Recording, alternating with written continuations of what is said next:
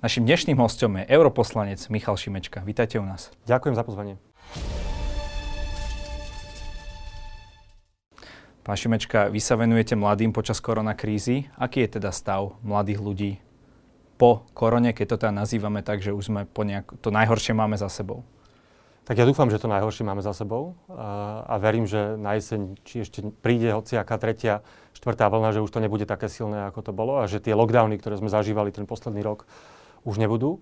Ale faktom je, že síce pre mladých ľudí, dajme tomu od 15 do 26, eh, na nich ten vírus eh, nebol pre nich až taký nebezpečný ako pre starších alebo tie iné ohrozené skupiny, ale ten lockdown, to, že školy boli na Slovensku zavreté prakticky skoro najdlhšie v celej Európe, a nie len teda stredné školy, samozrejme univerzity a všetko, čo s tým súvisí, eh, na nich ten, ten COVID naozaj dopadol ťažko. Čo sa týka príjmu, Veľa, ľudí mladých pracuje na brigády, presne v tých službách, ktoré boli zavreté, uh, celý ten rok, reštaurácie, bary, hotely. Uh, mnoho mladých ľudí počas toho roku, keď napríklad predtým bývalo na internáte, osamostatnilo sa, tým pádom odišlo z domu, teraz sa museli vrátiť domov. No a predovšetkým dopadlo na duševné zdravie. Totiž to je ďalšia hroziaca epidémia, ktorú mnoho ľudí uh, a aj náš štát bohužiaľ podceňuje, že ten rok tej sociálnej izolácii obzvlášť ťažko znášajú mladí ľudia a to všetci odborníci vám povedia, že tá nemožnosť stretávať sa s ľuďmi, e, nemožnosť byť v škole, ne, vlastne to, že človek stále je zavretý doma a pozera na, e, na počítačovú obrazovku, to oveľa, oveľa ťažšie znášajú mladí ľudia než starší ľudia. A keď sa do toho pridá nejaký stres v domácnosti a tak, tak podľa mňa už dnes vidíme obrovské nárasty e, úzkosti, stresu až depresí a to bude dlho doznievať, dokonca ešte podľa mňa ten vrchol, ten vrchol tam ani nie je. Čiže toto sú všetko, toto sú všetko veci, ktoré na mladých ľudí dopadli.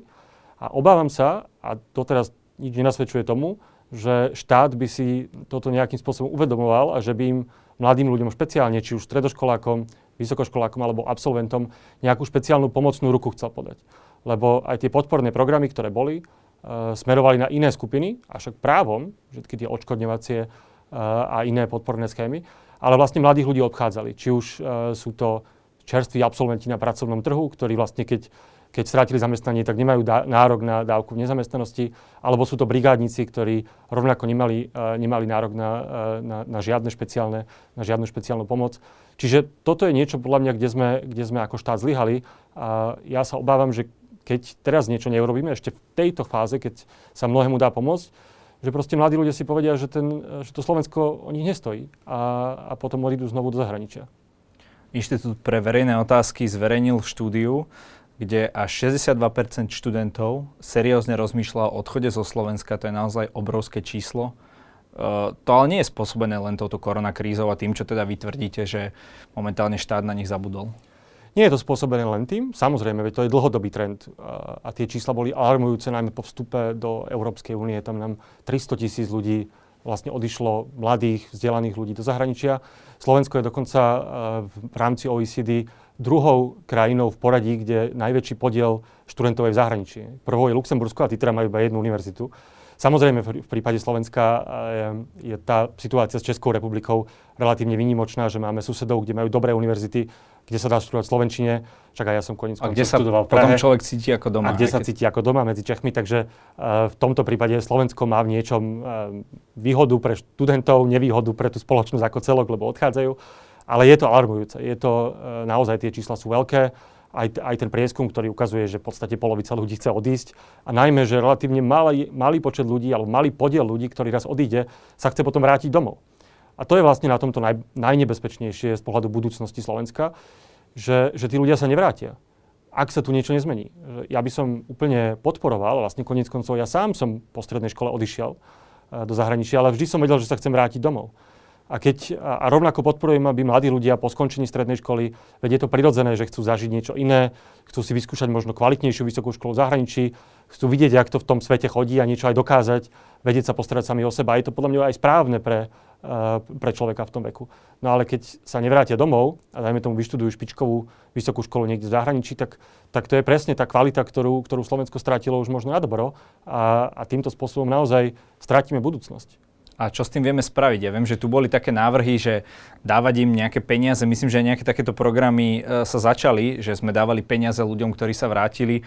Ja viem o ďalšom programe, e, ktorý dával zase nejaké naviac finančné prostriedky ľuďom, mladým, ktorí sa vrátia zo zahraničia a pracujú e, v štátnej správe. Takže čo je ten recept? Lebo vyzerá to, že toto, toto asi nejako systémovo úplne nefunguje. Nepo, nedarí sa nám vrácať tie mozgy, možno častokrát tých najšikovnejších späť. Hej. Tak ono neexistuje nejaký zázračný liek. To je taká vec, kde aj v tom prieskume mladí ľudia uvádzajú, že dôvody, pre ktoré, pre ktoré sa rozhodnú odísť, sú napríklad, že nedostatok dobrých pracovných príležitostí, alebo celkovo zlá spoločenská atmosféra, alebo korupcia. Zlá, korupcia, samozrejme celkovo taká, taká blbá politická klíma, ktorá proste pretrváva. Ale, a najmä teda kvalita vysokých škôl, respektíve ich slabá kvalita v porovnaní napríklad s českými. No a to nie sú veci, ktoré sa dajú za rok, dva, tri nejakými opatreniami zmeniť. To je na generáciu samozrejme. Hej. Potom sú veci, ktoré pomôžu čiastkovo, napríklad presne štipendia alebo také nejaké programy na to, aby sa ľudia vracali na Slovensko, že nejakým motivujeme nejakými peniazmi alebo nejakou prácou v štátnej správe. Áno, to pomôže, ale to sú malé čísla reálne, hej, že to je v skutočnosti to je zo pár ľudí. No a potom sú presne také opatrenia, o ktorých hovoríme aj my a ktoré vlastne navrhujem aj ja, ktoré znovu sú len čiastkové, a, a, ale nestoja veľa a pomôžu špeciálne teraz po korone mladým ľuďom sa nejak postaviť na nohy. Napríklad sa to týka zlepšenia uh, prístupu k študentským požičkám. Uh, to je taká vec, že mnoho ľudí a mnoho študentov, ak nie väčšina, vlastne si zarába počas štúdia. Hej, uvediem ten príklad. No a 60-70% študentov si zarába. No a počas tej korony mnoho z nich, ak nie väčšina, ten, ten príjem stratila. Uh, tým pádom, im vyp- a keď ešte aj rodičom vypadol príjem, tak sa proste v ťažkej situácii a rozmýšľajú, že či sa nevykašľať na tú školu. A nie preto, lebo by ich to nebavilo, alebo nie preto, lebo boli zlí študenti, ale proste sa to nedá finančne utiahnuť. A dnes je možnosť pre takýchto ľudí si požičať uh, po, požičku od vlastne fondu na podporu vzdelávania, lenže napríklad na to je 3% úrok. A preto veľmi málo ľudí, fakt, že len v horizonte stoviek si tú požičku, si tú požičku vezme, lebo sa to proste z ich pohľadu nevyplatí, tak my napríklad navrhujeme, aby teraz tá požička bola bezúročná. A to iba jeden príklad. Hej. To sú všetko také malé veci, nie veľmi nákladné, nie veľké systémové reformy. Napríklad to, aby, aby sme odpustili školné tým, ktorí uh, pokračujú aj nad rámec toho, svojho, toho, toho vymedzeného štúdia. Je? Lebo napríklad stratili tento rok, chcú si predložiť štúdiu, ale musia platiť školné. Tak dnes je to do 26 rokov? Uh, dnes je, no, pot, potom, keď napríklad študujete magistra, tak potom piatom už sa platí školné, nejaké vyššie. Tak my napríklad teraz vzhľadom na to, že korona, tak navrhujeme, aby sa to odpustilo. A podobné opatrenia, ktoré v tejto chvíli pomôžu nie, že by ľudí zachránili, ale presne dajú, podajú tú pomocnú ruku, aby sa pomohlo tým ľuďom, ktorí, e, ktorí sú naraz cestí a zvažujú, či neodísť, či sa nevykašľať na univerzitu, alebo sú naozaj v ťažkej finančnej situácii. Preklenúť toto obdobie, lebo však ono sa raz ten ekonomický rast vráti a všetky tie pracovné ponuky znova budú pribúdať. A preto o tom hovorím je, že, že aspoň na symbolickej rovine, alebo aspoň trochu, keby sme mladým ľuďom ako štát vedeli pomôcť, že by sme im dali najavo, že o nich stojíme že, že nás to zaujíma, že, že nám to nie je jedno, v, akom, v akej sú situácii a že možno odídu. Že ja by som aspoň toto očakával od vlády, že, že príde s nejakou schémou, ktorá, ktorá si povie, že toto sú problémy mladých ľudí po korone, či už s tým, že boli rok zavretí bez kvalitnej výuky, či už vysokoškoláci alebo stredoškoláci, ako im to nahradiť. Hej. Na úplný príklad, vysokoškoláci, tí, čo mali odborné uh, uh, obory, ktoré potrebovali prax tu posledný rok, zubári napríklad, tak keď ten posledný rok nemohli praxovať, tak teraz máme napríklad uh, zubárov, ktorí možno ani nikomu reálne nepozreli a sú vyštudovaní a nikomu re- reálne nepozreli do úst. A takých príkladov je veľa. Keby si štát povedal, že týmto ľuďom poďme teraz nejak to skúsiť vykompenzovať, uh, alebo sa to týka mladých ľudí, ktorí sú absolventi a prišli, prišli prvý raz na pracovný trh. Že už mali miesto, prijali ich a práve do toho prišla korona. Takže ich prepustili, ale nemajú, dá, nemajú nárok na dávku nezamestnanosti, pretože neodpracovali určitý čas. Že aj týmto ľuďom teraz napríklad skúsme tú pomoc uh, poskytnúť a napríklad im tú dávku dať. A takéto veci, keby štát povedal, že tuto, týmto ľuďom chceme pomôcť, tak možno by si aj mnohí z nich vraveli, že aha, tak možno nás, o nás je záujem, aby sme tu zostali a nerozmýšľali by o tom, uh, o tom odchode. Takže že to je niečo, čo napríklad navrhujeme my ako Progresívne Slovensko a konkrétne ja.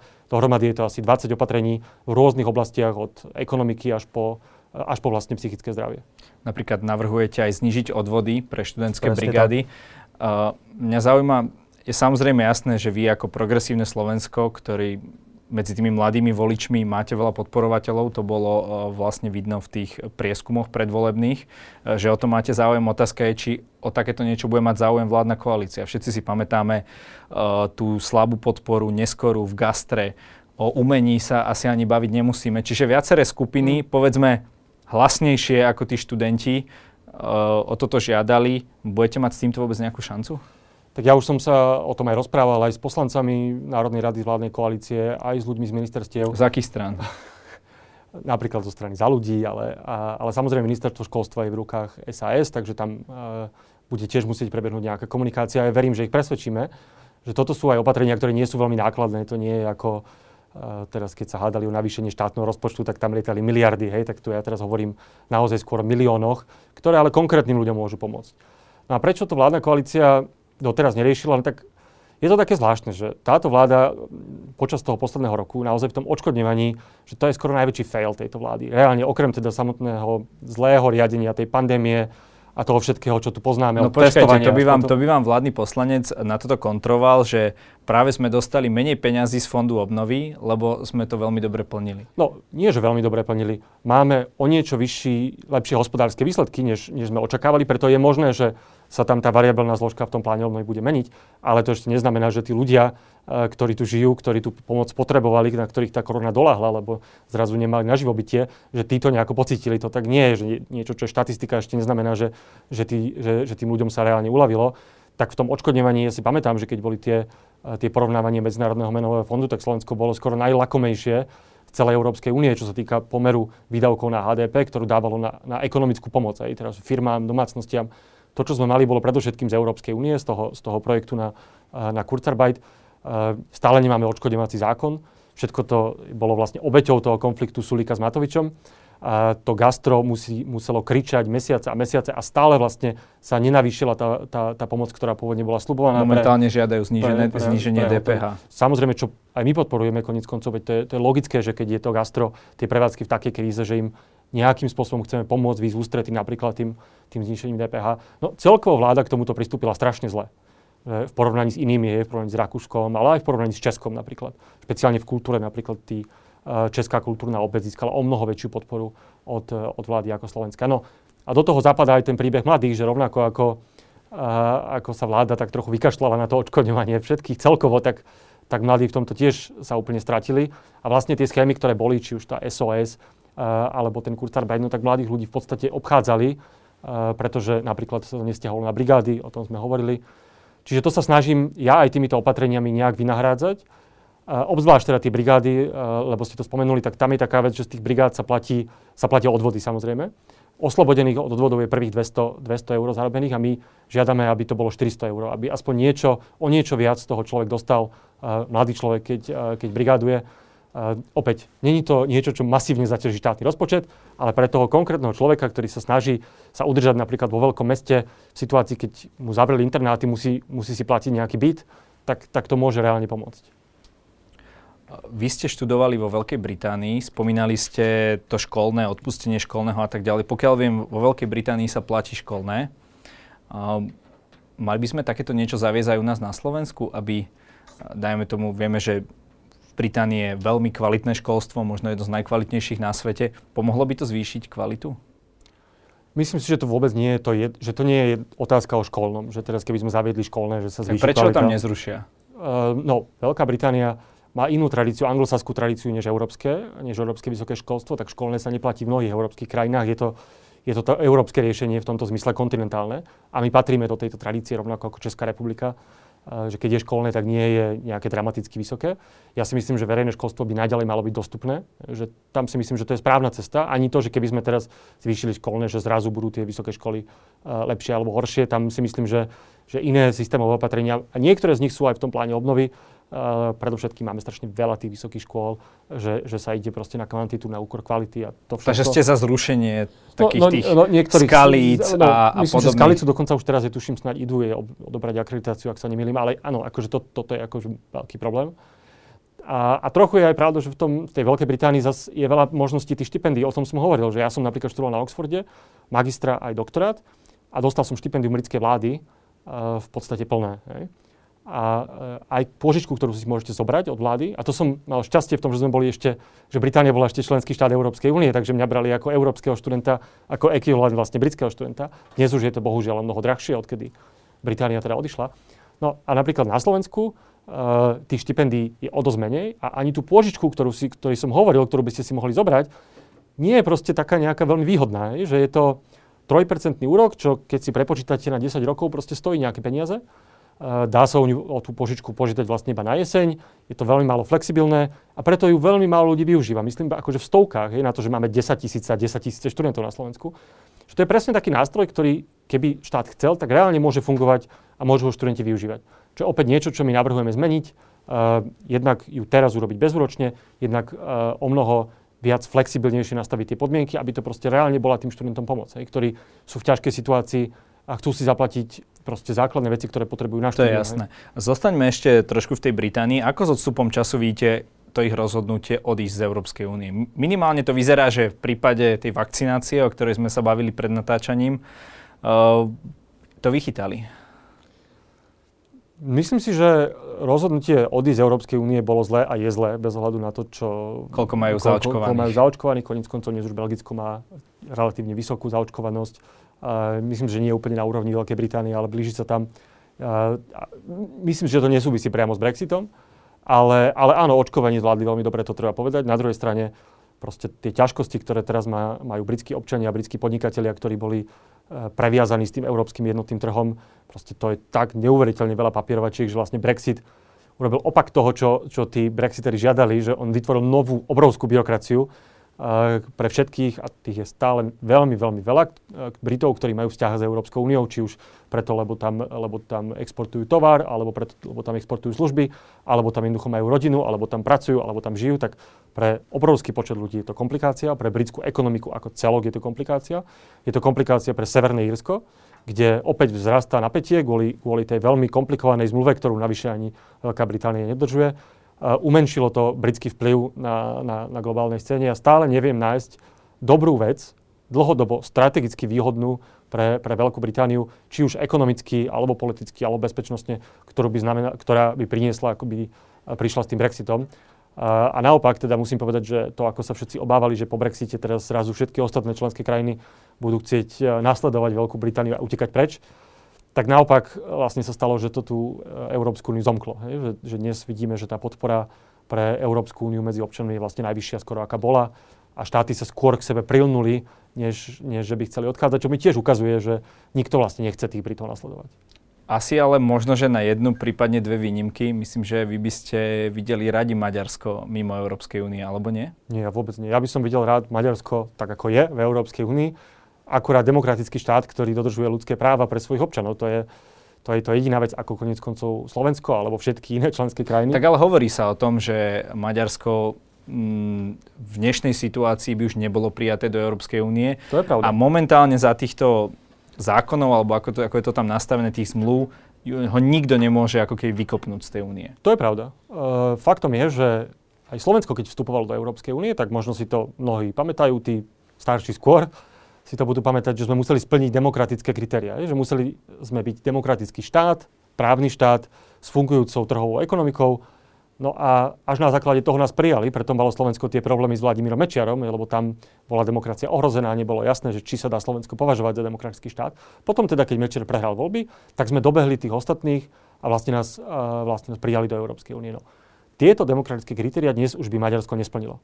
Uh, kritéria nie len, že demokracie v zmysle, že voľby sú slobodné, aj to už je povážlivé vzhľadom teda na, na to, akým spôsobom uh, Orbánova vláda ovláda médiá uh, a inštitúcie, ale napríklad aj vzhľadom na ľudské práva, alebo na právny štát. Že to, čo sa deje v Maďarsku, a bohužiaľ aj v Polsku, je, že súdnictvo a iné verejné inštitúcie, ktoré majú byť nezávislé od politickej moci, sú vlastne obsadzované politickou garnitúrou, ktorá sa tam v podstate zabetonovala. Hej?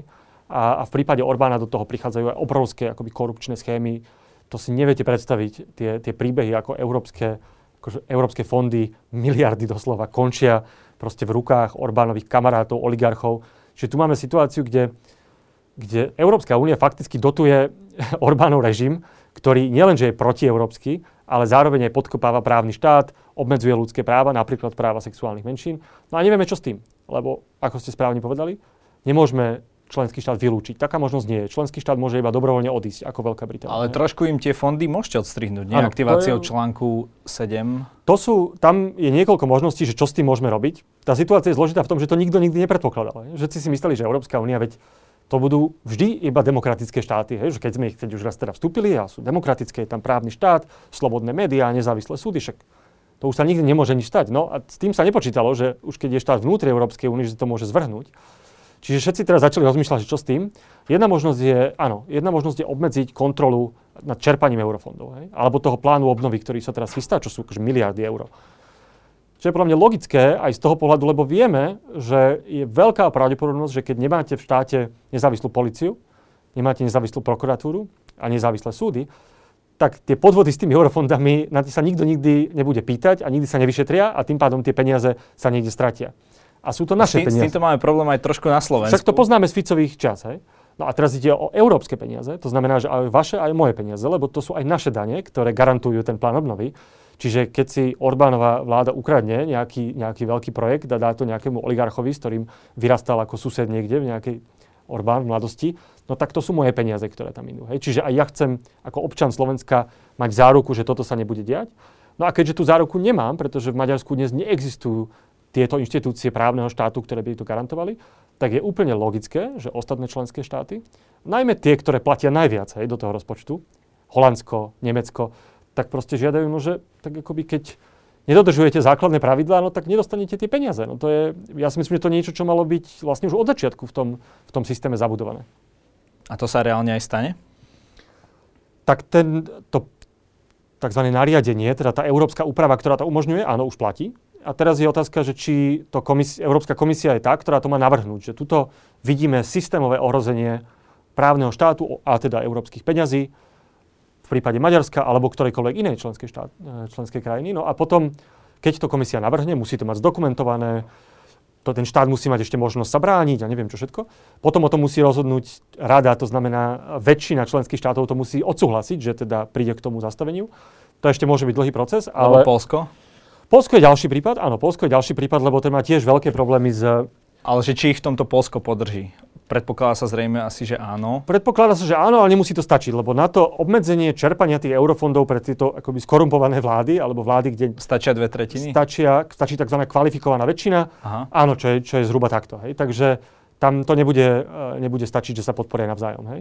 A mne sa teda zdá, že tých dôkazov o tom, že špeciálne v prípade Maďarska, ale inak aj niektorých iných členských štátov, proste tie podvody s eurofondami sú tak masívne a nevyšetrované, pretože to je politicky kryté, že proste podľa mňa je na mieste ten článok spustiť. No. Um, neviem, na čo sa čaká, pravdu povediac. A samozrejme, že to je citlivé, lebo, uh, lebo tie peniaze sú určené primárne maďarským občanom. Hej? A, a, podľa mňa nie je správne, aby sme ich brali.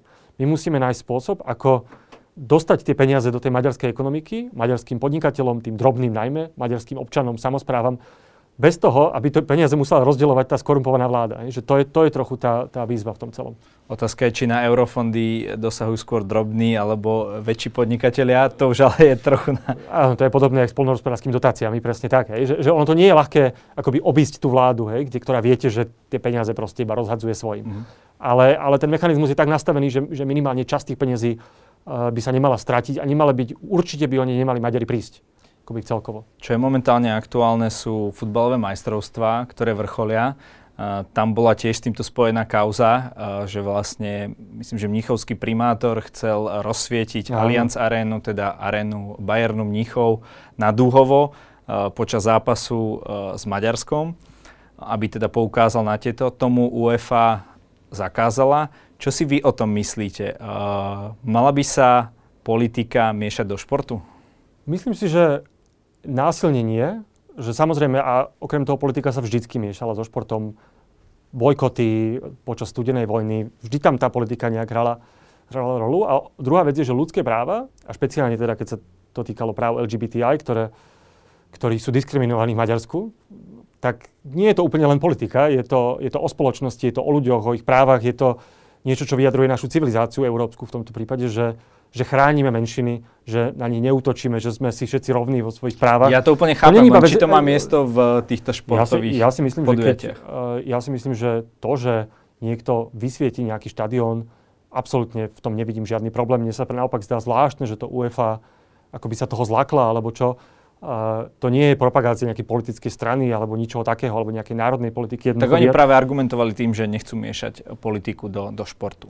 No, ja si myslím, že aj športovci, aj športové kluby, aj športové asociácie rovnako uh, sú súčasťou spoločnosti nemeckej, maďarskej, slovenskej.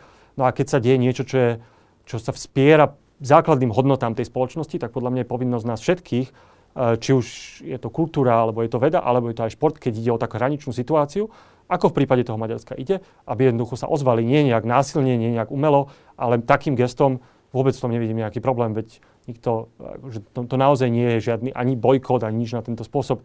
Je to normálne vyjadrenie, uh, vyjadrenie ani nie že politického, ale, ale ľudského postoja.